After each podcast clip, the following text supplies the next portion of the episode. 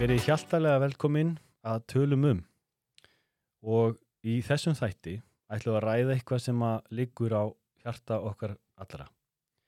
Eh, Við erum öll í miklu sjokki í því sem er að gerast á gasasvæðinu og ég held að okkur öllum langi að vita meira um bara hvað er í gangi, af hverju er þetta svona eins og þetta er, af hverju er engin að stíga inn í til að stöðva þetta og hver er sagan á bakveit allt saman. Og hingað eru Sema Erla og Magnús Magnússon komin sem ég held að séu ábyggilega svona mestu sérfræðinga landsins um öll þessi mál. Verið hjartalega velkomin. Takk fyrir. Kæra þakkir, takk fyrir að bjóða okkur. Hvernig hafið þið annars? Bara þokkalegt með við aðstæður. Við hefum ástandið. Já, Já, ég held maður sé ekkert meira en þokkalegur þessa Nei. dagana. nákvæmlega. Sko þannig að við hérna fáum að kynnast ykkur aðeins að því að sko þegar ég var að undirbúa þáttinn að þá hérna sem að þá sér maður að þú ert búin að vera svona í výlínunni, getur við sagt, fyrir innflytjendur og, og, og, hérna, og flótafólk á Íslandi. En hérna, hver er svona þín saga á bakvið þetta saman? Já, það er kannski, það merkilega við þá sögu er að, að, að hún er voða lítið skipulögð kannski, ef svo maður segja. Það er ekki þannig að maður vakna í daginn og bara, já já, nú ætla ég bara hérna að fara að berjast eh, fyrir einhverju ákveðinu málefni. Það er meira svona kannski að, að það gerist eitthvað og þú verður vitnað einhverju og þér misbyður og, og, og vilt gera eitthvað í málunum sem ég held að við upplifum mörg hvers við einhverjar aðstæður oft. Akkurat. Standu fyrir þeim sem minna mega sín. Já og í rauninni bara, einmitt, eh, ég man að þetta var árið 2016 sem ég svona las fréttir um það að hér væri umsækjendur um alþjóðlega vernd sem bara byggu í húsum þar sem að var, eða úrræðum, ef svo maður segja, þar Já. sem var hvorki bornja stólar til að sitja á eða um, meira en eitt diskur og, og gaffal til að borða og bara mjög illa hugsað um fólk sem er hingað komið í leit að skjóli og vernd. Á, á þetta við alla innflytjendur eða bara frá vissum, vissum er bara vissur hópar frá vissum löndum?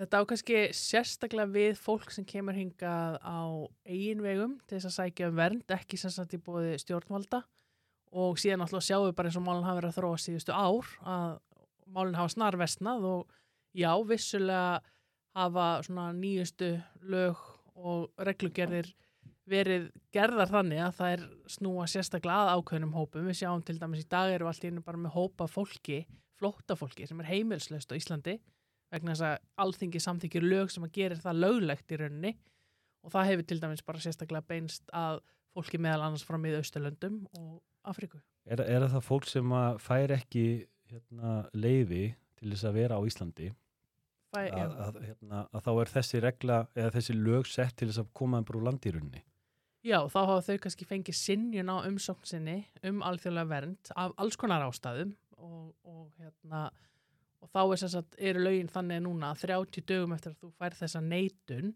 jafnvel þó þú ætli kannski lengra með málið þitt, þú ætla kannski að fara fyrir dómstóla eða slíkt, að 30 dögum að þá sagt, er þér vísað út úr húsnæðinu, þú ert bókstala bara dregin út og skilin eftir á götunni, þú færð ekki lengur fjárstunning eða aðgang, aðgengi að heilbyrjastjónustu eða annars slíkt, þannig að allslaust fólk með ekkert bakland á götunni í íslensku samfélagi. og, og þetta er fólk sem kemur hingað að eigin vegum að mestuleiti Já, Já. það hefur þó komið hingað Já. til þess að sækjum alþjóðlega. reyna að fá hjálp Algjörlega, ekkert annað. hver, hver heldur þessi ástæðin fyrir því að, að Íslenska ríki vil ekki taka á móti þessu fólki og leifa því að vera hérna?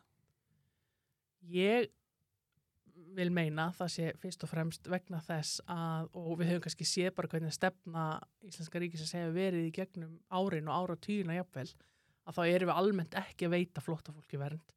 Við gerðum það ekki í setni heimstöldinni þegar gýðingar voru að, að sækjum vernd á Íslandi og við erum ekki að gera það núna fyrir fólk sem er að flýja stríð og átöku og ofsóknir, til dæmis frá Palestínu, Sýrlandi, Afganistan. Við erum bara og höfum verið afskaplega lélega í því og það er bara reynlega vegna þess að yfirvöld vilja hafa sem minnst af flóttafólki á Íslandi. og, og í rauninni þú byrjar þetta allt saman bara ef, ef þú vildi bara standa upp fyrir þetta fólk og reyna að gera eitthvað til að hjálpa til. Já, mér bara misböð staðan og mér finnst bara við eigum alltaf sína sam ábyrð og, og geta sett okkur í spór annara og ég veit að ef að ég væri í þessari stöð þá myndi ég vilja aðstóð þannig að ég get ekki annað en aðstóðað eins og ég get Við þökkum náttúrulega kella fyrir alla þessa vinnu sem þú ert að leggja á þig og þetta er náttúrulega mjög vel borgað, það ekki? alveg bara, jú, jú, jú launum frá alls konar fólk út um allan heim Magnús, velkomin til uh, leiks. Kæra þakkir. Uh, hvernig, svona, hvernig kemur þú að borðinu? Hvern, hvernig, hérna, hver er þín saga bakveit alls saman? Sko, uh, ég er búin að vera núna, eða ég var að hætta í stjórnfélagsins Íslands Palestina fyrir sex mánuðum síðan og hafði verið stjórnarmeðlumur í nýju ár uh, frá því ég var 21 árs en, en ég hefði sem sagt uh, haustið áður uh, 2013 farið til Palestínu og verið þar í 2,5 mánuð. Ég var á, í sjálfbóðlega starfi á vegum samtækar sem heita International, International Solidarity Movement eða alþjóðlega samstöðurreyningin með Palestínu og ég var komin til Palestínu til að taka þátt í ólífu uppskjörni. Ú, en spennandi, ég var í til í það. Já, það er sko eitt af besta sem ég hef nokkur síðan gerst. Trúi því. En, ólífu uppskjöran er kannski daldið svona þungamiðja í, í árunni hjá palestinsku fjölskyldum það, það fara allir á akurinn saman uh, og fara og taka sagt, uh, ólífunar á trjánum og, og búa til ólífuolju og bestu ólífur sem það getur fengið og sápu og alls konar uh, og þetta eru tré sem eru sko kannski hundrað og upp í þúsund ára gömul tré Vá. og þau þekja sagt, alla hlýðunar í Palestinu Á, geggja. Er maður ekki svona einhvern veginn að hrista svona einhvern veginn tríen? Jú, bara, þetta er bara æðislegt Trúi því. En ástæðan af hverju það er að fá sko, palestinumenn þurfu þetta ekkert hjálp við að týna ólífur uh, ég er þarna komin til þess að vera ákveðin svona sko, skjöldur því ég er með mitt íslenska vegabrif ég er þarna á þessum tíma var ég, þú veist, ljósarður bláður strákur og, og ég er komin þarna til þess að passa upp á það að bæði herin og síðan uh, sagt ísraelski herin og, og ísraelskir landræningar eða settlers sem búa sem sagt í, í ólulegum landtökubegðum á, á vesturbakkarum uh, sé ekki að koma og ráðast á fólkið sem er að týna ólífunar. Bytti, bytti, bytti. Það er sem sagt, eru Ísraelsmenn sem eru þá langt tökumenn sem búa á jör, jar, jarðri Palestínu Mm -hmm. að ráðast inn í Palestínu ráðast á fólk. Já, já. Til, bara til hvers? til þess að, að, að trekja það af landinu. Það er, Já, veist, að, það að er- bara, Það er tilgangurinn. já, og, og þú veist, ólífutréð er, er merki, sko, ég meina, ólífugreinin er þetta eitt frægasta friðarmerki sem til er í heiminum og, og, og, þetta er einhvern veginn svona sál Palestínu er í, í ólífutrjónum. Þannig að þarna, þetta er til þess að reyna að, að rekja fólkið frá, frá landinu sínu. Og, og þar er sagt hugmyndafræðin sem ræður ríkjum þarna hjá palestinumönnum er bara sko, þú veist, existence is resistance, þú veist, það að vera til og það að halda áfram þrátt fyrir að sko einhver getur komið og, og, og lamið þig eða brent ólugu tréðin þín eða, þú veist, jáfnvel bara drepið þig að, að þá, þá heldur áfram. Þú veist, þú lætur ekki ofbeldi stöða þig frá því að, að ná í ólugurnar og, og, og allt það góða sem landið býður upp á Ég skilji, ég skilji. Og, hérna, og þú varst þessi skjöldurunni þannig að þú ert þarna til þess að því minna ef að þeir eru ráðast inn í landi og þú ert þarna og verður fyrir þá einhverjum átökum þarna. Já. E, og þá verður það þá bara meira fréttnæmt eða, eða hvernig, veist, er það ástæðan? Já, það er umverulega bara, þú veist, það þykir frettnæmt ef íslensku strákur er lamin í Palestínu. Nákvæmlega, nákvæmlega. Af því annars, annars náttúrulega heyrir maður aldrei af svona eins og þið heyrir náttúrulega hef ég aldrei heyrt þessa hluti áður í lífið mínu, sko. Emitt, sko. Ok. Sko, í runni, að því mér langaði svolítið að fara inn í, inn í söguna líka á eftir, en, en mér langaði samt bara svona að byrja á, á þessari nýjustu byrjun. Að því að sko, 7. oktober, þá vitum við að, að Hamas liðar, segir maður það ekki bara, Hamas liðar, þeir, þeir, þeir þá ráðast inn í Ísrael. Og við þá fáum að heyra að, hérna, að hvað, 1500 Hamas menn hafi ráðast inn í Ísrael og uh, hafi gert einhverja hræðilegustu hluti sem að hægt er að, gera þarna og Ísraels menn þá svara fyrir sig. Um, en sko er, er það byrjunin í rauninni? Veist, að því sko í rauninni er það ekki þannig að það, það valla getur farið dróni frá Hamas yfir til Ísrael á þess að hans er skotið niður en það komast 1500 Hamas menn inn í Ísrael hvernig er þetta að útskýra þetta? Sko, ég meina, það, það bjóst enginn við því að þetta geti nokkuð tíðan gest, sko, því að uh, Gaza er stærsta, eða, veist, þetta er stærsta útifangilsi í heiminum eins og bara margir hafa listi, meðal annars David Cameron fyrir hundi fórsættisráð þeirra Breitlands. Uh, Gaza er búin að vera undir stöðu, stöðugri herkví eða svona seeds uh, frá Ísraelsmönnum frá 2006 sem þýðir bara að það getur enginn farið út úr gasaströndinni. Uh, það er mjög takmarka magn af mat sem fær að koma inn, það er enginn útflutningur. Sko, magnið af mat sem fær að fara inn á gasaströndina á þessum tíma, þessum senastu 17 árum er eins og einn ísraelskur ráður að lísti því hann er akkurát nóg til þess að koma í veg fyrir hungursneið en ekki nóg til þess að, fólk geti nokkuð tíma verið satt. Það er sem að maður er alltaf, maður er alltaf svangur en maður er ekki Já. í hungursneiðinni uh, á sama tíma er Ísrael auðvitað stærsta tekni ríki í, í heiminum og, og er sem sagt með veist, það eru drónar sem fljúa yfir alla Gazaborg og allt Gazasvæðið allan ásinsing, öllum tímum dagsins. Þannig að þú veist, þú ert alltaf með suðið af drónunum, það er ekki hægt að, að, að, að uh, sagt sjómenn geta ekki farið út og veitt fisk. Gaza liggur sem sagt upp við, við sjó og, og, og það eru, ég held að þeir megi fara þrjár mílur áður en það, það kemur Ísraelst herskip og, og skýtur á niður uh, já, þetta er bara sagt, senustu 17 árin eh, hafa bara verið, verið hræðileg þannig þannig að það, það getur engin útskýrst það hvernig þetta gerðist sko. og, og gasasvæði, er það Palestína? Er, er, er það ekki? Jú. Að því það, hérna, Palestína er þarna á vesturbakkanum og gasasvæði þá er, er því tilhærandi hérna, Mhm. En, en sko eins og með samast, sa, hérna, Hamas samtökin fyrir hvað, hvað standa Hamas samtökin og, og, og hvernig þróaðist þróust þessi samtök er þetta hriðverkar samtök Já, það er nú sagt að einsmanns frelsis barátta er, er annars aðila hérna, hriðverkasamtök kannski. Um, það er kannski mikilvægt einmitt í þessu samingi að einmitt kannski horfa þess á þetta í sögulegu ljósi. Uh, Magnús náttúrulega lýsa ástandun á Gaza og hvernig það hefur verið allir þessi ár.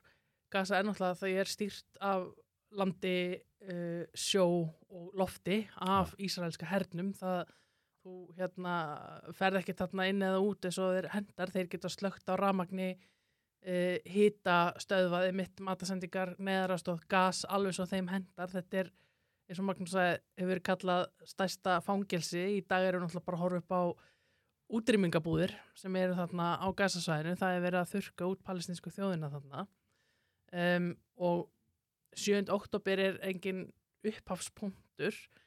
Um, palestinska þjóðin hefur verið um, kúið af Ísraels ríki frá því það var stopnað uh, fyrir meira en 75 árum.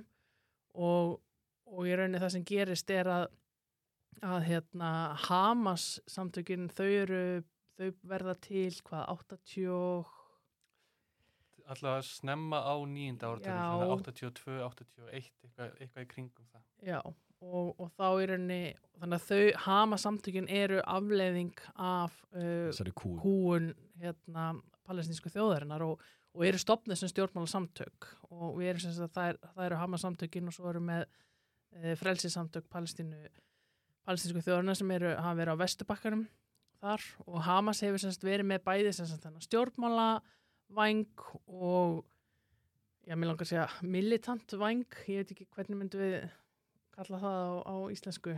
Já, bara svona her í raun og veru. Þeir eru með, ekki her. Ekki her. nei, nei, en, en vopnaðan hluta það Já. er þarna en við þurfum líka að koma inn á að sko Hamas er upplunum að stopna sem sko góðgerðar samtök Mhm. til þess að sjá um alls konar uh, já, raunverulega bara sjá um skóla og gefa mat og, og, og þetta eru ekki vopnuð samtök Nei. sem sagt í upphafi, þau byrja ekki að, að tala um vopnaða sem sagt sko uh, að, að, að, beita vopnum fyrir sko tíu árum setna þegar, þeir, þegar þeim hefur ekki gengið neitt að, koma sínum friðar markmiðum áleiðis. Já. Það er áhugavert að heyra þetta. Þetta var rauninu stopnað sem samtök fyrir bara fólkið Mhm. í rauninni. og eru kjörin í kostningu já. á gasasvæðinu Já. og, og í rauninni svona uh, með eh, stuðningi eða sátt Ísraels ríkis á þeim tíma þannig að þau, þau hérna, vildu halda þeim við völd þarna þannig að þetta er svona já já og svo bara eðlimál sem samkvæmt ég meina við erum að tala um sögu sem já við getum farið aftur um hundrað ár um, við getum farið lengra þannig að en, en allt sem við erum að sjá í það dag einmitt er aflegging af miklu lengri um, kúunar sögu í rauninni. Sko, tvær spurningar svona í kringum þetta. Kanski nummer eitt er að hvað haldið það sé orsökin fyrir því að, að, hérna, að Netanyahu ásælist gasasvæði svona mikið? Og af hverju haldið þið að Hamas samtökin hafi svona á endanum ráðist inn í Ísrael á þessum tímapunkti? kannski mikilvægt að hafa í huga líka að hérna um, það sem að í dag er skilgreint sem Ísraels ríki um, það sem að í rauninni gerist þarna er að um, það sem við sjáum er að Hamas samtökin verðast fara þarna yfir múra og veggi sem eru sem aðskilja í rauninni loka gasasvæðið að frá öðru landsvæði að þeir eru rauninni allt í kringum Gaza eru landræningja byggðir. Þetta er stólið land sem tilherði Palestínu. Ísraels ríkis og það lítur út í dag er miklu stærra heldur en það sem var samið um fyrir uh, 80-100 árum síðan. Já, þannig, að, þannig að þau horfa það að við erum að brjóta niður múrin og, og taka landið Já, okkar. þetta er okkar land. Þannig Já, að já. bara svo það komi Já, líka fram að, og fólk sem býr, þar býr þá í þessum landræningja byggðum sem Magnús var að tala um tala um á þann, þannig að það er svo mikilvægt veist, hvernig við sjáum hlutina, hlutina. akkurat og, og það er kannski einmitt vandamálið í umræðinni er að, að við sjáum svo oft bara einhliða í rauninni bara áróður. Og það er náttúrulega þess ríki sem er með uh, vopnin og, og völdin og alþjóða samfélagið með sér til þess að segja sína sögu. Þannig að og það sem kannski bara munurinn í dag og, og ég meina þetta er ekki fyrsta skipti sem hérna að það er verið að þurrka út palestinsku þjóðina á þessu svæði. Þetta hefur verið ítrekka staðið yfir mjög lengi. Munurinn kannski þá og nú er að við erum með samfélagsmiðla, við erum bókstaflega bara að horfa á þjóðarmorð í beinni útsendingu og, og það kannski svara þessari spurningu með Netanyahu. Hann, hans markmið hefur náttúrulega alltaf verið bara að klára að taka yfir restina af palestinsku landi og þurka þjóðina í leiðinu út. Við erum að horfa upp á það að, að það er bara búið að þurka út nokkra ættliði. Sumar, sumar fjölskyldur í Palestínu eru bara ekki til lengur. að þeir búið að drepa alla sem tilheyra ættinni. Jésús. Þannig að þetta er náttúrulega fyrst og fremst markmið. Þetta snerist aldrei um að þurrk út Hamas eða, eða hérna, vernda almenna borgara í, í veist, Ísrael eða Palestínu eða eitthvað slíkt. Þetta snýst um það að klára að taka yfir restin af Palestínu landi. Að því sko 2017 þá lofar Netanyahu því að hann, ef hann er í kosin fórseti, var það þá aftur eða var það í fyrstskipti 2017?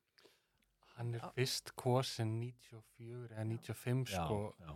þannig að hann er búin að vera meir og minna hann sko, og hann verður fórsetasráðara upprunalega með því að, að, að berjast á móti uh, þáverandi fórsetasráðara sem að Rabin sem að samdi við palestinumenn uh, um tvekja ríka laust uh, sem var til þess að það var ísraelskur hriðurska maður sem skautan og, og drapan og, og það var stuðningsmaður Netanyahu sem að, Já. þannig að þeir drápu sinn eigin fórsetasráðara Ég sko. Uh, og hann er kjörinn þá fyrst eftir það og þarna er búin að vera meira og minna fórstisráð þeirra síðan þá með hlýðum þetta Já, með hlýju, að því sko hann þá, þessi 2017, og þá lofaði hann að en er í kosin aftur, að hann myndi sjá til þess að taka yfir eitt þriði af landi Palestínu.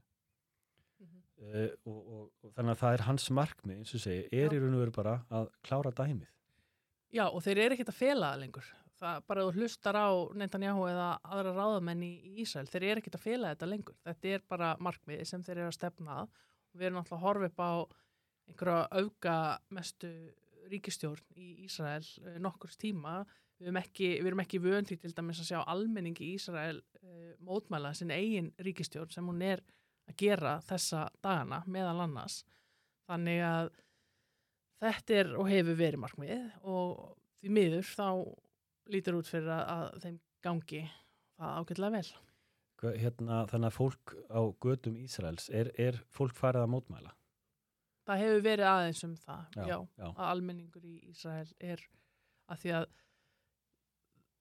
endalaus um, þessi endalausa aðför Ísraelstjórnar að palestinumönnum tryggir ekkit heldur öryggi Ísraelsku þjóðarinnar. Ég til dæmis bara, ég veit ekki hvort ég sá það, mjög áhört á Instagram, kona sem var henni, hún var að afsala sér Ísraelsku ríkisborgaréttinum. Sáu þið þetta? Nei, ekki það. og hún var bara að tala um sem sagt bara uh, þegar hún elst þarna upp og, og ég meina við það að hún upplýði aldrei veist, örgi uh, hérna sem ísraelsku ríkisborgari af því það er náttúrulega er engin kannski á svæðinu sem upplifir örgi en, en það er gott ef að almenningur í Ísrael er að bregðast við þessu vegna þess að um, Ísrael gefis út fyrir að vera líðræðisríki og við viljum þá að þau kannski kjósi sér ríkistjórn sem er ekki með það markmiði að þurka át palestinsku þjóðina.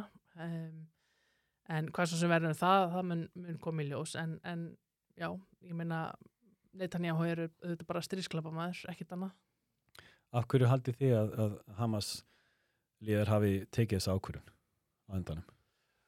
Sko, það sem við þurfum kannski líka að hugsa um er bara hvað er búið að vera að gerast bara þessu, þessu ári, ég meina það á vestubakkanum sem er sett þarna uh, hinn hlutin af, af því svæði sem palestinum en þarna búa að þarna þar eru sem sagt uh, landtökubiðunar alltaf að stækka og stækka uh, og það er búið að vera, þetta er búið að vera þú veist fyrir 7. oktober, þá var þetta blóðugasti tíminn á Vesturbakkanum í mörg, mörg ár, það voru 200 þú veist, það eru 200 palestinmenn sem eru búin að deyja það, þú veist, þann tíma, þannig það er um það byrja einn á dag og það eru búin að vera árásir inn í palestinsk storp þar sem uh, landræningar uh, mæta undir vernd íslenska hersins og, og, og bara brenna eila, veist, eðalega búðir, brenna bíla og, og, og, ráðast á fólk. Þannig að það búið að vera þessi rosalega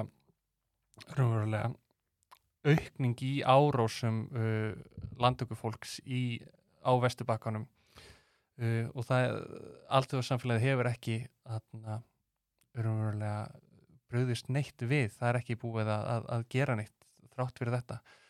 Uh, og svo annað uh, árið 2018 þá va- voru sem sagt rosalega stór friðsamótmæli sem fóru fram á Gaza. Uh, og það var ekki undir stjórn Hamas heldur bara tók uh, fólkið sér saman. Uh, þetta var sem sagt á 70 uh, þarna var Ísrael 70 ára þannig að það eru 70 ár frá því að þarna uh, það sem er kallað hörmungin eða nakba átti sér stað þegar 700.000 palestinmenn voru reknir uh, frá landinu sínu og, og 500 þorp voru, voru gjör eðilögð og þetta er svona þeirra helfur Er, er það hann á Vesturbakkanum þá? Nei, já, þess, að það, það, það gerist bara allstaðar uh, þar sem í Ísrael, Palestínu? já, Já. og bara í, í historic Palestine eða sem sagt Já. Öllu því svæði sem raunverulega bara palestinumenn byggu á. Uh, og þetta voru sem sagt mjög stór friðsam mótmælinn þar sem fólk uh, gekk að uh, vegnum og heimtaði að fá komast í gegn og, og bara að, að hernamunum myndi ljúka. Og þeim var mætt með bara mjög miklu afli af ísraelska hernum og það er ekkert að lesa það bara í ísraelskum fréttameðlum þar sem það er tekin viðtöl við leyniskittur sem monta sig kannski að því að hafa náð að, að sprengja sem, eða sem skjóta 200 nýjaskiljar af, af fólki og það er allt gert til þess að, að raunverulega í stæðin fyrir að drepa fólk kannski að, að lama það svo að það, það, get ekki tekið þátt í fleiri mótmála aðgerðum og á sama tíma en það dóu mjög margir þarna frægast kannski heilbyrðis hjúkunarfræðingurinn Mástu nokkuð? Nú er það náttúrulega bara stólið úr mér. Nákvæmlega, en sem sagt já. en, en sem sagt bara fyrir nokkrum ári síðan þá var þessi rosalega stóra friðsamlega mótmælarhefing bara skotið niður og sprengd af ísraelska hernum. Uh, og, og palestinmenn eiga bara það hafa verið mjög margar friðsamar mótmælarhefingar sem, sem hafa uh, verið til staðar, við erum til dæmis partur af, af alþjóðlegu sniðgöngurreyfingunni og sérstaklega SEMA. Og það er reyfing sem er sagt uh, 2006 uh, eftir að, að Ísraelar byrja að byggja sagt uh, múrin í kringum Vesturbakkan sem stelur 10% af öllum Vesturbakkanum. Og, og, og þetta er sagt reyfing uh, sem miður að því að, að, að, Ísraelskar vörur og fyrirtæki sem hagnast af hernámanu séu uh, sniðgengin og að fyrirtæki drægi peningana sína í burtu frá Ísrael uh, og viðbröðum við þessu hafa verið uh, mjög harkalega alþjóðasamt í bara í öllum heiminum það er að þú getur farið í fangilsi fyrir þetta ef þú tekur þátt í þessar reyfingu í, í bandaríkjónum og, og Þýskalandi og fleiri stöðum þannig að? Já, þannig að það sem ég held að við þurfum að horfa á áður en við byrjum að, að horfa á raunverulega sko vopnaðar ansbyrnur hjá Hamas er að, að palestinmenn eru búin að reyna að gera þetta á freyðsamanhátt og hafa aldrei fengið að gera það og heimurinn hefur ekki raunverulega bröðist við þegar sko palestina byður um hjálp. Og þegar það gerist að þá eru þetta hópa sem taka sér saman og sjá bara heimurinn stendur ekki með okkur og við verðum bara að taka örleginu okkar hendur. Nákvæmlega, og það er svo mikilvægt fyrir okkur að vita þetta því að því frettamilum þá náttúrulega voru bara Hamas the bad guys og Ísraelsmenn eru the good guys. Og við veitum hvernig þetta er í, í, í bandarísku samfélagi, skilur en hérna, en því nú er okkur öllum ljóst að, Ísrael er svona búið að kúa Palestínu síðan allavega 1948 mm -hmm. ef við veitum rétt setja börn og almenna borgar í fangilsi pintaðu án dóms og laga ég, ég því miður þegar ég var að, hérna, að undirbúa mig fyrir þetta þá, þá las ég að hérna, þeir tóku 16 ára úrlinga lif, lifandi með því að brenna hann lifandi. Skilur þetta er svo ég fæ, ég fæ hroll við að segja þetta þetta er bara svo ógeðslegt. Og hérna þannig að það er svo mikilvægt fyrir fólk að vita að þetta er partur á sögunni. Um, er það ekki rétt hjá mér? Veist? Þetta er það. Og, og þetta er sérstaklega mikilvægt í ljósið þess sem Magnús var að segja að það er búið að reyna svo mikið, palestinska þjóðan er búin að reyna svo mikið. Og sko Ísraelsríki verið til hérna 1948 og áður en það gerist þá var sérstaklega þetta svæði frá því um 1920 undir stjórn breyta. Var semst breytar sem voru með yfirraði yfir uh, Palestínu, samtíma voru frakkar til dæmis yfir Sýrlandi, þetta er náttúrulega ekki annað en nýlendu ja, stefna og hluta heimsvalda stefnu vestarætna ríkja. Emitt. og þarna var náttúrulega til Palestína og, og síðan hérna fjölgar giðingum á svæðinu í rauninni þegar setni heimstöldin brist út. já, henni, já, uh, já, og fólk fer náttúrulega á, á flotta eðlilega og þá er komin upp svo staða að breytar vilja ekki vera aðna lengur. Þeir bara ráð ekki við hérna, aðstæðnar og þeir vilja bara fara. Eftir setjum heimstölduna. Já, já. Og, og þeir hérna, uh, leita sannst í saminuð þjóðana og saminuð þjóðanar í rauninni setja á stað uh, samningaferli uh, með breytum, með gýðingum og með palestínumönnum um að búa til þessi tvö ríki, sagt, Palestínu og Ísraelsríki, búa til þetta nýja sagt, Ísraels ríki. Af hverju tvö ríki? Um, vegna þess að, að ég held að það hafi bara verið krafan um að, að þessar tvær skilja að þjóður, já, skilja að gýðinga og araba. Og araba. Og, og Ísraels ríki hefur náttúrulega alltaf verið mjög stramt með það að það sé ríki gýðinga og, og fyrir gýðinga enda búa e, palestinmenn í Ísrael við aðskilna stefnu og aðra, aðra mismunun. Þeir fáið sem búa þar. En það sem að gerist er síðan að í rauninni um, samninganemt uh, palestínuarba samþykir þetta ekki, þau vilja ekki þessa skiptingu og, og þannig að þeir draga sig í rauninu út og öll nákvæmna ríkin líka það samþykja ekki að, að svona eigi að gera þetta. Saminni þau þarna gera þetta samt svona. Þannig að Ísraelsríki er stopnað þarna árið 1948 sem hluti af Palestínu hérna, landi og það brjótast í rauninni strax út átök. Og, og og þá verða þessar hérna, hörmungar í rauninni ef má, sem við talum fyrri hörmungar já, með við stöðuna já, að segja um dag. fyrri hörmungar já, og það sem að hérna, meirinn 700.000 manns eru e, þvingaðir og flótta og, og það er hérna, þorp fólk, fjölskyldur þurkar þarna út og Ísraels er ekki byrjar að stækka við sig. Bara strax og svona náttúrulega gengur þetta bara síðan þá þannig að það var aldrei, það tókst ekki einu svona stopna sem sagt þetta palestinska ríki líka á Nei. sama Já. tíma þannig að þetta er náttúrulega bara gert í óþökk ef svo má segja og, og það sem við erum að sjá gerast í dag á Gaza er að í rauninni eins og sumir hafa nefnt þessar setni hörmungar vegna þess að það eru fleiri sem hafa verið þvingar á flotta núna það er búið að drepa fleiri heldur en uh, þá. Þannig að við erum bara að horfa upp á já, bara hræðilegustu þjóðurnisreinsanir sem við höfum séð þarna um, síðan 1948 en mikilvægt líka einmitt að nefna það að, að það er svo mikið sem búið að gerast á milli. Það er ítrekku fjöldamór, það er ítrekku að vera að stela landi, það er ítrekku að vera að drepa uh, palestínufólk og, og, og hérna Þannig að það hefur alltaf verið það er alltaf verið stefna þá hjá Ísraelsmunum að, að taka bara meira og meira land í rauninni. Já, ég mun og það er það sem þeir hafa verið að gera og er að gera. Hérna ég er, eins og þetta er núna er, er einhver munur á, á nazistum og, og Ísraelsmunum ég meina, þú veist, það verður að hinsa út heila þjóð. Það er verið að þurka á teila þjóð, já, það er verið að gera það. Og, og án þess að kannski emmitt, þú veist, farið eitthvað sérstakann samanbörð, ég menna aðstæðunar eru, eru öðruvísi og, og allt það. En það er náttúrulega, við erum kannski að horfa upp á og við vissulega höfum séð fleiri þjóðornis reynsanir síðan í setni heimstyröldinni en, en þetta er náttúrulega kannski já, ég myndi segja kannski bara sérstaklega átakalegt í, í ljósi sögu geðinga það séu þeir Algjörlega. sem eru, eða Ísraels menna kannski mikilvægt líka að fullta geðingum sem eru mótfallnir þessu og, og, og berjast með Palestínu fyrir frelsi þeirra. Þannig að þetta er einmitt mikilvægt að, hérna, að skilja þar á milli. Sko, nú eru Hamas samtökin þeir sem að þá eru með gasasvæðið eða, eða stjórna þar. Mhm. hver er með vestubakkan hver, veist, hver er það sá sem er einhver sem að e, er er einhver fórsetstir á þeirra í Palestínu eða e, hvernig, hvernig er þetta þannig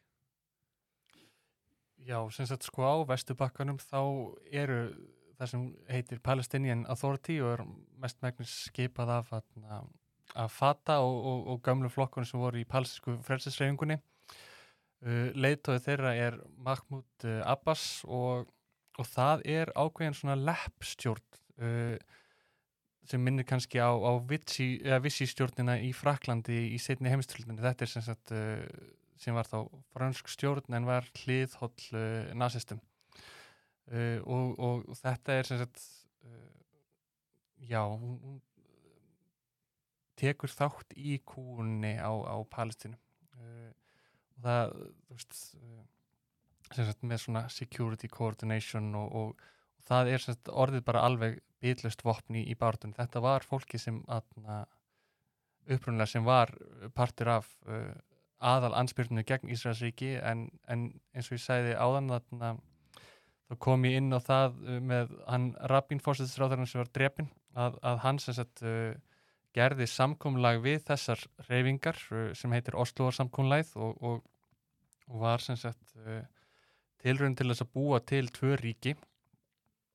Og þetta þetta samkomlag verður uh, er gert eftir að, að palestinmenn gera sína fyrstu uppreist sem heitir fyrsta Indifatan og, það var sem sagt önnur uh, þarna að mestu friðsæla anspyrnur hreyfing þetta hún var mestu liti skipuð af, af uh, og skipuð af konum því að kallmenninu voru í fangelsi.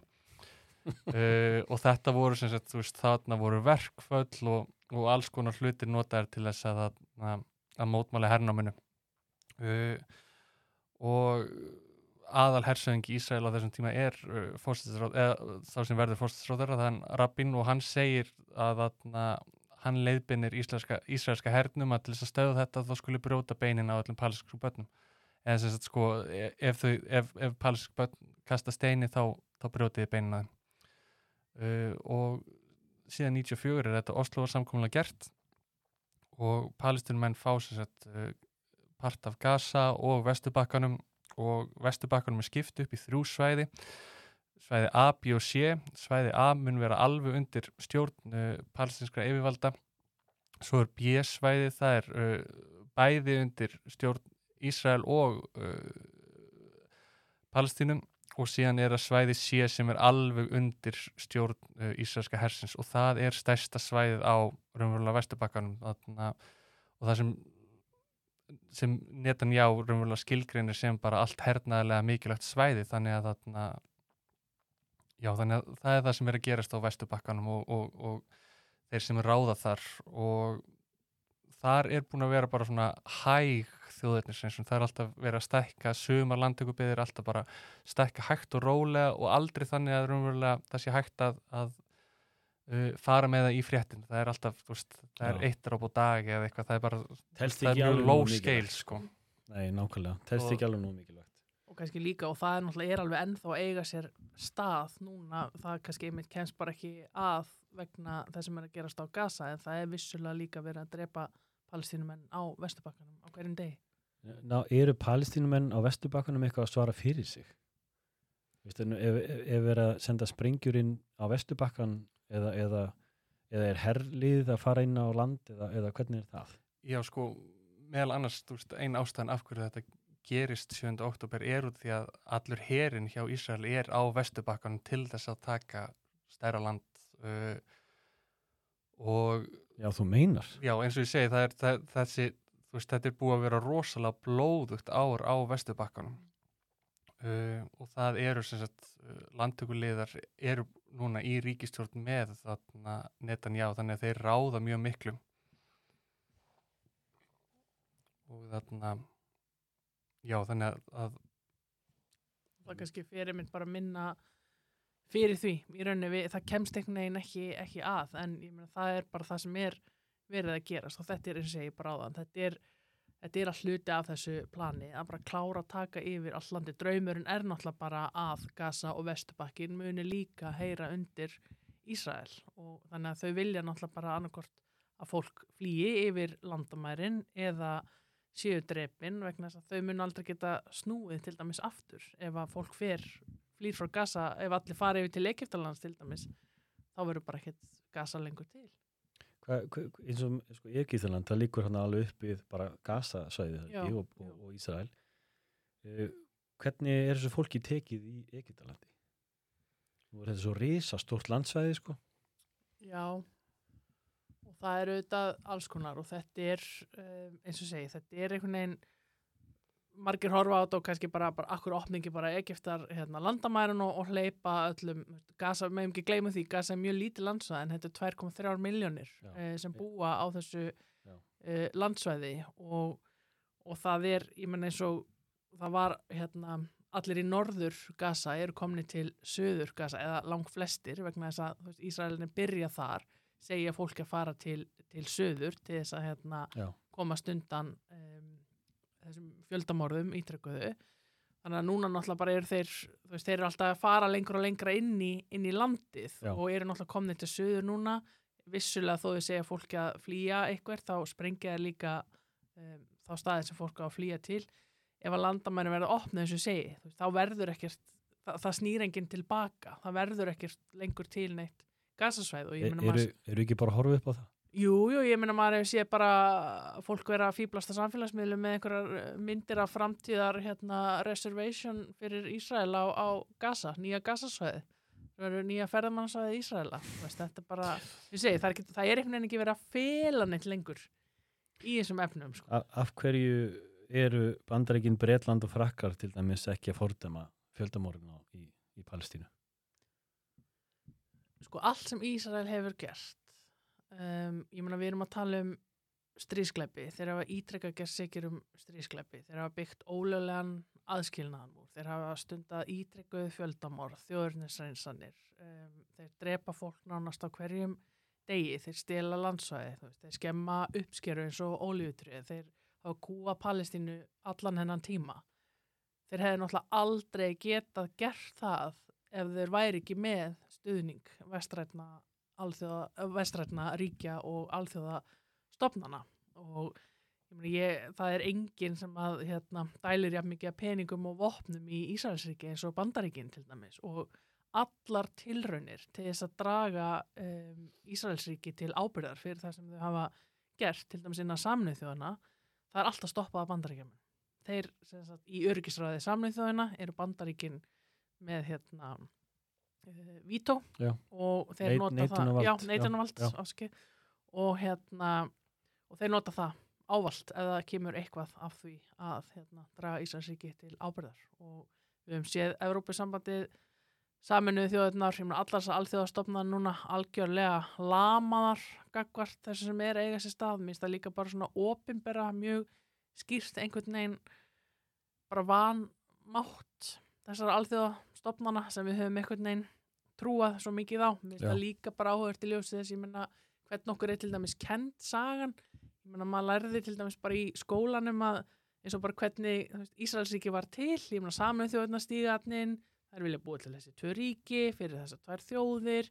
Gott og vel, svo bara veist, breytar fara sko daginn eftir að Ísraelsríki er stopnað, þá er þeir bara goner sko, já já, jú jú þeir bara meikuðu ekki og bara já, takk og bless við erum bara out of here en veist þannig að þetta er líka bara með svona hvað er okkur kent, hvaða veist upplýsingar einhvern veginn, við erum alltaf að að fá og, og hérna en, en vissulega þegar farið síðan að rýna í um, allt sem líkur þarna baki að þá náttúrulega er bara Íslandsríki hefði aldrei geta komist upp með þetta svona lengi. Og ennþá, meina þeir eru ennþá að komast upp þeir með eru þetta bara eins í dag. Já, já, því sko, ég held að það hefði verið sko 20. september núna þá lofar hann Netanyahu fórseti bandaríkina að, að koma frið á miðausturlund Mhm, og að þeir munu gera það saman hvað, hvað er í gangi þá? Hvað þýðir að koma frið? Er, er hann bara að segja að þá, það kemur frið þegar við erum búin að klára þetta? Og þið hjálpið okkur með það, sem sagt. Hvað getum við lesið út úr þessu? Sko þarna var sem sagt ákveðið prósess í gangi þar sem það átti sem sagt bandaríkinn voru raunverulega að, að, að semja við Sáti Arabíu uh, arabísku fyrstadæmin og Ísrael um að bandaríkinn gætu farið frá þessu svæði og einbeitt sér á Úgrænu og Kína. Og að þessi svæði myndur raunverulega verða vinnveitt og sjá um að halda þessu svæði veist í, já, vinnveittu bandaríkjunum. Eða þau myndu sjá um þetta svæði fyrir bandaríkin þetta er svona normalization process og, og átti að vera raunverulega eitthvað svona friðarprocess og, og þarna raunverulega gleymist Palestina algjörlega og því að það er einhvern veginn fram að þessu gerðu allir bara ráð fyrir því að, að uh, Ísrael gæti haldið þessu já, bara mjög svona low cost occupation gangandi bara eitthvað að það þurfti ekkit að, að, að, að líða neitt fyrir það sem þið voru að gera Já, skilju, nákvæmlega. og það er svona, þú veist, prósessi sem er í gangi á þessum tíma Já, þannig að í rauninni sko bara, heyrðu, strákar, þið sjáu bara um þetta hérna fyrir okkur á meðan við erum að fara að gera þetta en uh, þið loðu bara að gera þetta eins og vel og er. Svo þetta lítið vel út. Já, og það sem er náttúrulega bara svo átakalegt við þetta er einmitt þetta að, að það er einhvern veginn enginn að kýpa sér uppi það að, að, að þarna er bara verið reynilega að stunda þjóðurnis reynsanir Já, daglega og einmitt að það er einhvern veginn bara að það sé bara eðlileg hluti af stöðunni í mið-austalundum. Það er það sem þeir segja með þessu svo kallar friðar samkomulagi sem átti þarna að verða til. Að það er náttúrulega bara auðvitað ekki ásættanlegt fyrir palestinsku þjóðina. einmitt, þú veist, ég er að fylgja einum hérna ljósmyndara sem að hérna er núna bara á gasasæðinu sem að er hérna palestinum aður. Þetta, veistu það? Þetta það er ekki hægt að lýsa þessu. Nei, Þetta er bara, hryllingur. þetta er hillingum. Man er langar að fara að grenja. Já, Þetta er svo ógeðslegt. En Við- sko talandu börnin, nú sko eru hérna, hérna United Nations, uh, saminuð þjóðina. saminuð þjóðarnar, með hérna barnavenda sáttmólan. Það sem öll börn eiga réttu því að vera venduð. Hvers, hvers vegna haldið þið að sé ekkit verið að viðhafast til að, til að venda þessi börn? Sko við verðum auðvitað líka að horfa á það að, að ekkert ríki hefur drepið núna jafn marga sko, starfsmenn saminuð þjóðan eins og Ísraelsríki í þessum árásum sem senstu tvo mánuð þannig að við vitum öll af þessum alþjóða hana, sáttmálum en þau bara það er, þau ætla bara að klára þetta og eru að hunsa þetta allt. Það, það maður, maður skilur það ekki því að við vitum alveg hvernig alþjóða samfélagi getur brugðist við þegar það er ráðist inn í eitthvað annar land og við vitum hvað er hægt að gera þannig að ég veit ekki alveg hvað Við maður á að segja þarna- þetta sko. við, Nei, við, maður veit ekki hvað maður að segja því maður er svo hjálp maður skilur, maður náttúrulega bara skilur ekki hvernig þetta viðhefst í runni, það er kannski best sko. að lýsa það þannig. En við sáum náttúrulega með Úkrænu hvað, hvað alþjóða samfélagi getur gert. Nákvæmlega. Þegar Úkrænum en komið til landsins til Íslands. Við tókum náttúrulega bara vel á mótið þeim og, Mhm. og allt það. Það, það er bara svo mikil munur þarna á og En þið sjá hver munurinn er. við sjáum það vel, Já, er þetta rasismi? þetta er rasismi. Þetta er, þetta er fyrst og fremst rasismi. Um, og, og það er auðvitað, það er mjög áhugaður hvernig við sáum einmitt hvað er hægt að gera um, þegar það brjótast út stríð eða átök eða, eða annað í heiminum. Ég meina hér var, var fólk bara mjög fljótt bóðið velkomið. Það þurfti ekki að fara í gegnum hæliskerfi, það þurfti ekki að sækja um vernd, býð eftir niðurstöðu, búa í einhverju hérna, úrraðavegum útlendingastofnunar.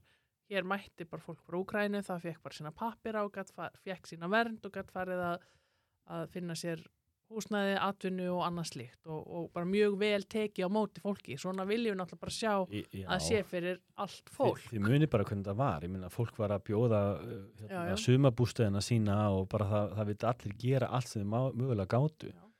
Þannig, þannig er mann sko gæskan í raun og veru að hjálpa fólki. og þannig viljum við hafa það en það er kannski líka gott að, að aðeins þá rifja upp að sko hluti af því að standa í, já við skulum bara segja að, að fremja þjóðarmorð og réttlæta þjóðurnisreinsanir á fólki og, og geta hort framann í, í aðra um, á sama tíma að þú ert að drepa börn í tugatali á hverjum degi að það er náttúrulega rosalega stór, stór hlut af því er ferlið í að afmennska fólk. Og í rauninni ég menna við höfum séð Netanyahu tala um sko börn ljósins og börn myrkursins sem hérna Ísraelsk og palestinsk börn Bara Já, núna hann, hann, hann er með þessa samlíkingu bara á börnum. já, já, hann var með þetta bara Twitter um daginn Mm. og þannig að veist, þau, það er náttúrulega sko Ísrael er náttúrulega með mjög öflugan her, hann er líka með mjög öfluga áróðurstelt og mjög markvist í því bara að afmennska palestinsku þjóðina um, þannig að við eigum ekki að sjá þau börn eins og önnur börn eða palestinsku þjóðina eins og annað fólk. Og það er náttúrulega bara það sem er ítrykkað gert, það er gert með orðræðu, það er gert undir náttúrulega einhverjum sko flöggum hérna líðræðis og, og, og friðar og réttlætis og, og eitthvað svo les, ég meina við erum að sjá öll þessi ríki sem að hérna, standa fyrir mannréttindi, frelsi frið og líðræði og ég meina þau horfa upp á sömu þjóðurnisreinsanir og við erum að horfa upp á skilur, við erum með leiðtóð út um allan, eh, nei vissulega erum við með leiðtóða við um heim sem ganga miklu lengra en það eru náttúrulega sérstaklega vestrænir leiðtóðar sem að eiga þessar uh, nýlendu rætur og bera hreinlega bara ábyrð á því sem er að eiga sér stað. Algjörlega. Þeir aðilar sem að búa til Ísraels ríki á þessum tíma, uh, vestræna leiðtóðar alþjóðastofnanir eins og samlið þjóðunar, þau beru þetta líka ábyrð og, og meðan ekkert er gert þá eru þau bara hreinlega samsek og þá við um alla sem að hafa völdi þess að stoppa það sem er að eiga sér stað og er ekki að gera neitt. Það myndi mér svolítið á hérna ást að lýsa hvernig Netan, Netanyahu stýrir ríkinu með þessum áróðri og þessum flöggum að það minni mig á einn mann. Já, ok. Getið þið giskað einn það? Hvernig var Hitler? Hvernig gerir hann Já. þetta? Ég minnst Á, þeim eru svaka ræður alveg. Sko, þessi taktík er ekkert ný Akkurat. og það sko það besta sem, sem hérna einhver getur gert til þess að ná eða viðhalda völdum er að búa til óvinn Já, það er bara Já. þannig hefur það bara alltaf verið og það er þannig ennþá svo bara er það breytilegt hver er óvinnurinn hverju sinni Akkurat. þannig að Sko, mér langar svolítið að hérna, eins og með sko, það sem er að gerast núna með þennan, er, er ekki tveir ungir ungir strákar sem á úr landi. Er þetta palestinskri strákar? já, Hvað er í gangi? Veist, þetta, er, þetta er bara mannvonska. Já, og ég meina þetta er, ég meina nú á að vísa þessum tveimur ungu drengjum úr landi. Það eru nokkrir dagar síðan um, fatlaður einstaklingur í hjólastól frá Írak sem sótti hér um verð var tilneittur til þess að fylgja fjölskyldun sinni úr landi til þess eins að fara á götuna í Gríklandi ég nefndi áðan þá voru samþyktir lög sem hafa gert það að verkum að týjir einstaklinga frá Afríku og meðausturlöndum eru heimilslausir á Íslandi. Þetta er staðan á meðan annað fólk getur mjög auðvöldlega komið hingað og fengi vernd og, og bara haldið áfram með sitt líf og, og þetta er því miður bara ekkert annað heldur en kerfisbundin rasismi og mismunum byggða á uppruna. Hvað hérna, sko, við getum ekki látið þetta gerast. Þetta eru tveir ungi strákar sem hafa, eru komnir inn í samfélagið og eiga sína vini, eru í sínu skóla, eru í íþróttum. Ég man hérna, eitt svona minn er að spila fótbolta. Mm. Svo fyndi ég bara, ég, ég man eftir þessu strák, spila, þeir spilu á móti hverju öðrum. Hvað getur við, fólkið í landinu, í gert í þessu máli? Getur við eitthvað gert? Við verðum alltaf að reyna að gera allt sem við getum og, og, og hérna, ég er nú séð að það er til dæmis, það er verið að safna undirskriftum vegna þessa máls, það eru, eru margir sem eru að hafa samband við valdhafa, líka bara út af stöðunni í Palestínu, almennt og við verðum alltaf að halda áfram að, að gera það, það er alltaf óþólandi að horfa ítrekka upp á, já sko ekki, sko áhuga leysi, ég skil ekki af hverju það er ekki bara allir brjálaður og alþingi á hverjum einasta degi yfir því að það verður að drepa tugi batna nánast á hverjum degi. Ég skil ekki af hverju það er ekki bara allt einhvern veginn vittlöst út af þessu öllu. Það er það vissulega í samfélaginu en einhvern veginn, Það fólk sem er að með um völdin einhvern veginn, nei, Nei. það hérna, þannig að en mér skilst að þetta mál sé hjá kæru nefnd útlendingamála núna, er það ekki Magnús, ertu með þetta? Þannig að, nei, sem annarkort þá sko, jú ég held það. Þess að hafa fengið þess að er sérst þannig að þú sækir um vernd. Uh, útlendingastofnun tekur umsóknina eina til umfjöllunar og þú fær síðan vernd eða ekki og ef þú fær sem sagt þessa neitun þá getur áfrið henni til kærunemdar útlendinga sem er þá annars stjórnsýslu stig og hún skoðar þá umsóknina, skoðar niðurstöðuna Er það bara einhver önn nefnd þá? Já, já, bara enn nefnd ein yfir aðra nefndin, já, já. já, við skulum bara, wow, já, ekki láta mig byrja því. Já, hérna, nefndir og starfsópar, hérna, og svo nefnd mun þá annarkoð staðfesta úrskurð, útlingastofnar eða snúinni við. Ég, mér skilst að máli sé þar statt núna að það er í rauninni til meðferðar hjá kærunemdinni, svo kemur já eða nei þar. Og þá einmitt hefur fólk um, möguleika ef það getur áfriða til dómstóla eða fara með mál sitt til dómstóla. Eða þá tikka þessir 30 dagar inni sem Það þú er hefur til þess að að bara, yfirgefa landið Já. eða enda göttunni sko eins og ykkar störf uh, í, í félaginu, hvað, hvað heitir félagið aftur? Félagið Ísland-Palestína Hver er, sko eins og starfsemin innan þess félags, hver, hver, er, hver er hún? og ég held að sé meir en tíu ár síðan ég var í stjórn það er stittra síðan þú varst Já, við sem sagt, það er mjög margvíslegt. eh, Við erum meðal annars, við safnum mjög miklum peningi til þess að senda út til Palestínu og eh, til alls konar hjálpar uh, samtaka þar.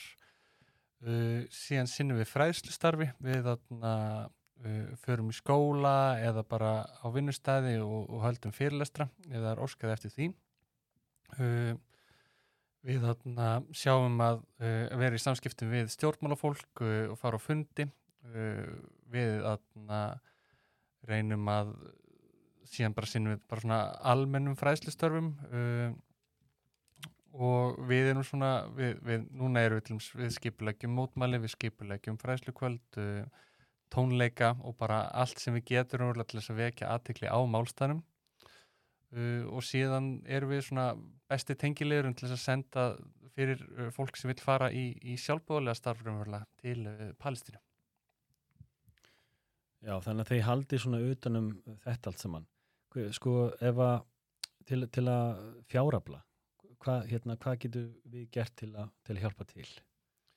og það, við erum búin að fá rosalega mikinn stuðning uh, senstu tvo mánuði uh, vanlega er það bara félagsgjöld og svo erum við bara með svona peningabauka og, og, og reikningsnúmer en uh, við erum búin að halda mjög marga viðburði, tónleika og slíkt og, og núna er í gangi mjög stort listaverka uppbóð sem hægt er að finna á, á Instagram og, og, uh, og Facebook síðu félagsins uh, og hver, hver er hérna, hvað heitir Facebook síðan og Instagram? já, það er bara félagið Ísland-Palestína og síðan eru við líka að selja mjög mikið af, af hlutum frá Palestínu, við erum að selja sápur frá, sem gerðar eru úr ólífólju, úr einni elstu sápuverksmiði bara í, í heimi, ég held að sé kringum uh, 600 ára gömur Hvar, byrju, þannig að ég fer þangað inn til að kaupa þetta? Ég er sérst að fara að kaupa það nú bara strax. Ég skal bara, ég sendi línu þegar þetta kemur til lands ég sér í atna, Er þetta ekki á leiðinni? þetta er á leiðinu og svo seljum við klúta frá Palestínu og, og alls konar svona hluti til þess að og þá eru- erum við líka stiðið efnahægin í Palestínu. Einmitt. er, er hérna ég sá, ég fór inn á, inn á heimasíðina ég sá einhverja bóli, já, nákvæmlega, þeir eru mjög töff. Já, ég ætla að fá mér svona ból já, Það er líka er alveg magnað að, að hérna, sjá líka einhvern veginn svona einstaklingsframtökin svona síðustu vikur og, og mánuði. Og hérna, þú nefndi listaverka uppbóðið, fólk er að einmitt bara með bás í verslanahöllinni og, og gefur ágóðan og, og hérna, þannig að það, er alls, veist, það eru alls konar leiðir sem er hægt að, að fara og svo einmitt er yfirleitt peningurinn látið renna til félagsins sem síðan kemur honum út. Þannig að já. það er líka að því maður sér það alveg, ég meina fólki er ekki sama, eðlilega. Eðlilega, meina, hvað, það er bara já. Uh, rosalegur stuðningur í Já. þjóðfélaginu sem við erum svo þakklátt fyrir og ég meina við höfum einmitt eins og sniðgöngur sem hérna Magnús nefndi áðan, það er það eru komin tíu ár síðan við byrjum sem eitthvað svona lítil grassóta reyfing hérna heima og einmitt bara að reyna að benda á hvaða vörur að því það er náttúrulega reyfing sem palestinska þjóðun hérna stopnar, þetta er hérna um, á hennar forsendum, það er sagt bara svona svo leið sem hún hefur valið um, til þess að spórna gegn þessari kúun, það er að fá alþjóða samfélagi með sér í lið til þess að sniðganga vörur frá Ísrael. Um, líka, þú veist, á sviði menningar, íþrótta og, og mentunar og í rauninu bara eins og ég þess að sjáum til dæmis bara, ég meina að Rúsland var ekki með í Eurovision og þú veist, þetta er allt hægt akkurat sko. en það er, það er rosalega lengi búið að vera kall eftir þessum Já. hlutum, það er mjög áhört að sjá þessi oft svona auðvelt að koma þeim í framkvæmd allt í einu en þannig að við, við verðum bara að gera sömu kröfu á ríki sem er að hérna, haga sér eins og Ísrael er að gera að það ánáttúrulega að sniðganga þá líka og setja á viðskipta þvinganir og slíta stjórnmálasambandi og, og bara, þú veist annars ef enginn segir þeim að hætta þá hætta hætta ekkert. þeir ekki sjálfsög ekki það er nú oftast þannig sko eins og með börnin sko Mhm. það, það er aðeins að aðlæðu upp en hérna sko sniðganga uh, sniðganga vörur frá Ísrael Mm. hvaða vörur eru þetta?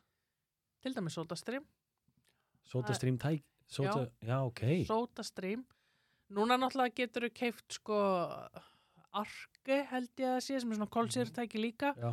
þannig að það eru fleiri valmöguleikar Ok. heldur en sótastream en Lína kefti sótastrím tæki sem Já. hann alltaf endaði bara upp í skáp sko. Já. það er eitthvað meira? Moroccan Oil. Ok, já, ok. Fyrir heimtak til. Beint í rusli með það helviti Moroccan Oil er einmitt og, og hérna um, svo eins og kannski sko í verslunum, bara maturverslunum Já, já. það er mjög algengt að sjá til dæmis eins og appelsínur sítrónur hvítlög, mango, avokado kryddjurtir svolítið mikið. Ok, ok. Og maður verður líka sko að vanda sig að því að ég til dæmis einhvern tíma keipti sko einhverja krydd, kryddjurti frá náttúru og það Já. var bara upprannaland Ísrael. Já, þú sem- þú heldur bara að horfi bara náttúra eitthvað, þú veist. þannig að það sem að hjálpar okkur er að skoða sagt strikamerkið 729 er oftast uh, bendi til þess að vana sé ísraelsk framleiðsla. En ef þú vilt alveg vera 100% viss þá verður bara að skoða líka upprunalandið á stendur það alltaf á miðanum? Ekki, Ekki alltaf. alltaf, og ef nei. það er ekki þá eigum við að kvarta af því að það verður að skrifa upprunaland á vöru Já. þannig að við eigum að kvarta til það er gott að vita af þessu það er bara gott að vita þessu Þannig maður að vil reyna að gera eins og maður getur ég veist eins og segi, maður er náttúrulega bara Mhm. svo hjálpa laus því miður en, en ef allir taka sér höndum saman og þá eins og þið eru búin að lýsa svo oft í þessum þætti að það er hægt að gera svo rosalega mikið Nákvæmlega. Já, mér finnst líka bara mikilvægt að við hlustum á það sem palestinska þjóðin vill og hún til dæmis hvetur til sniðgöngu að við séum ekki að veist, þykjast vita betur eða eitthvað slíkt skilur Nei, veist, er bara að við eigum bara þá að kalla eftir algjöri sniðgöngu, veist, líka þegar það er óþægilegt eða leiðilegt eða eitthvað skilur þú veist, eins og bara ég meina, já, ég nefndi Eurovision sem dæmi þannig að, Já, eru ekki Ísraels með? jú, jú, Já, jú, jú. já. þannig að, Það verður nú áhugavert að, þetta er þetta ekki í Svíþjóðu? jú, þetta ekki haldið í Svíþjóðu? jú, jú Lorraine vann síðast Það verður nú eitthvað að sjá hvernig það fyrir allt saman fram. já, ekki, Ísraels menn fara á svið. ef þeir fara á svið Já, ef þeir fara á svið. við skulum bara Já. vona að þeir þeim verði vísað úr Sem að Já. með sínu, þá fara þeir ekkert á svið, sko. Alveg, alveg, við erum alveg búin að reyna nokkur sinnum en við reynum aftur núna. Sko, hvernig, hvernig haldið þið að, að uh, framvinda hérna, þessa stríðs verður núna næstu mánu? það er bara engin leið að vita það uh, en það er bara ein leið sem er þú veist það er annarkort verður palska þjóðum þurrkuð út eða við fáum loksins bara eitt ríki fyrir alla uh, jöfnréttindi fyrir bæði palestinumenn og Ísraela og við þurfum að fylgja Suður Afrikumódulin eftir. Það er bara það sem báðar þjóðir raunverulega fá að búa í sama landi við, við jafnréttindi, eitt atkvæði fyrir hverja mannesku og þarna, já, það er allavega það eina sem ég sé. Og, og, og, og það er það sem raunverulega fólkið sem ég þekki í Palestínu segja mér. Ég held að sé allavega ljóst að það verður ekkit eins og það var Nei. og palestinska þjóðin mun ekki una við óbreytt ástand. Það, ver, það er heldur ekki hægt að fara bara veist, aftur í eitthvað status quo, bara herkvi hérna á gasa og, og veist, hérna skjótandi börn á hverjum degi. Þetta er upphafið af einhverju. Hvað það verður? Ég en já, ég, þetta verður ekki eins og þetta var. Það er, ég held að það sé búið. Jú, ég er alveg saman og maður sér það bara, það eru allir bara almenningur er búin að að átta sig á því hvað er að gerast. Já, svo sannarlega. Og, hérna, og þetta var náttúrulega rosalega fræðandi held ég fyrir svo marga að, hérna, að komast aðeins inn í þetta.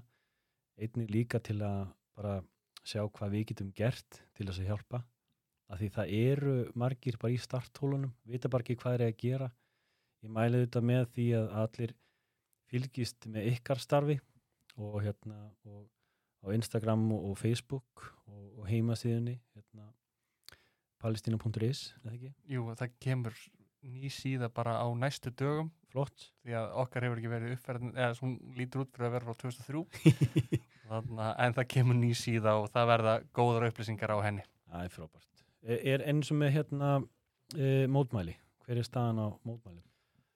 Við erum búin að skipuleggja í kringum 20 mótmæli og viðbröð senstu tvo mánuði uh, næstu mótmæli ef verða sko, við erum búin að skipuleggja já, það er 10. desi það ekki Jú. sunnudagur, það er alþjóðlegi mannréttundadagurinn uh, ef, ef, ef þetta atna, ef þátturinn er ekki atna, ef þátturinn kemur út fyrir þann tíma sko en atna, En já, þá munum við ganga frá utaríkisráðuneytinu sem sagt uh, klukkan eitt og labbað austuvelli og þarna göngu niður löguvegin með palsinska fána og, og, og Gekja. látum ykkur heyra Já, og frábært. síðan verða ráðu, ræðuhöld á, á austuvelli. Hérna, þið með endilega senda mér allavega einhver, einhvers konar upplýsingar svo ég get uh, Já. sett á mína miðla. Já, Við höfum endilega verið að kæra mæta þakkir. líka einu sinni í viku fyrir utan ráðharabústæðin ég vil þriðutum núna Okay, þegar ríkstjórnin fundar okay, bara já, svo þið hérna, gleym ekki, það verður bara ekki vinnufriður þá er til fólk fyrir að beita sér og nota völd sín til þess að stoppa þessar hörmungar Já, gott. þannig að við höldum bara áfram við vitum hvað þetta fólk getur gert. Við sáum Já. það allt fyrir einu hálfu ári síðan. Já. Já. við hættum ekki Gott og hérna, við þökkum ykkur kærlega fyrir þetta frábæra starf sem þið gerið og, hérna, og hvetjum alla til að styðja. Uh, takk kærlega fyrir komina sem Erla, Magnús Magnússon og uh, hérna, við hlaka til að fylgjast með í framtíðinni Takk að þér. Takk.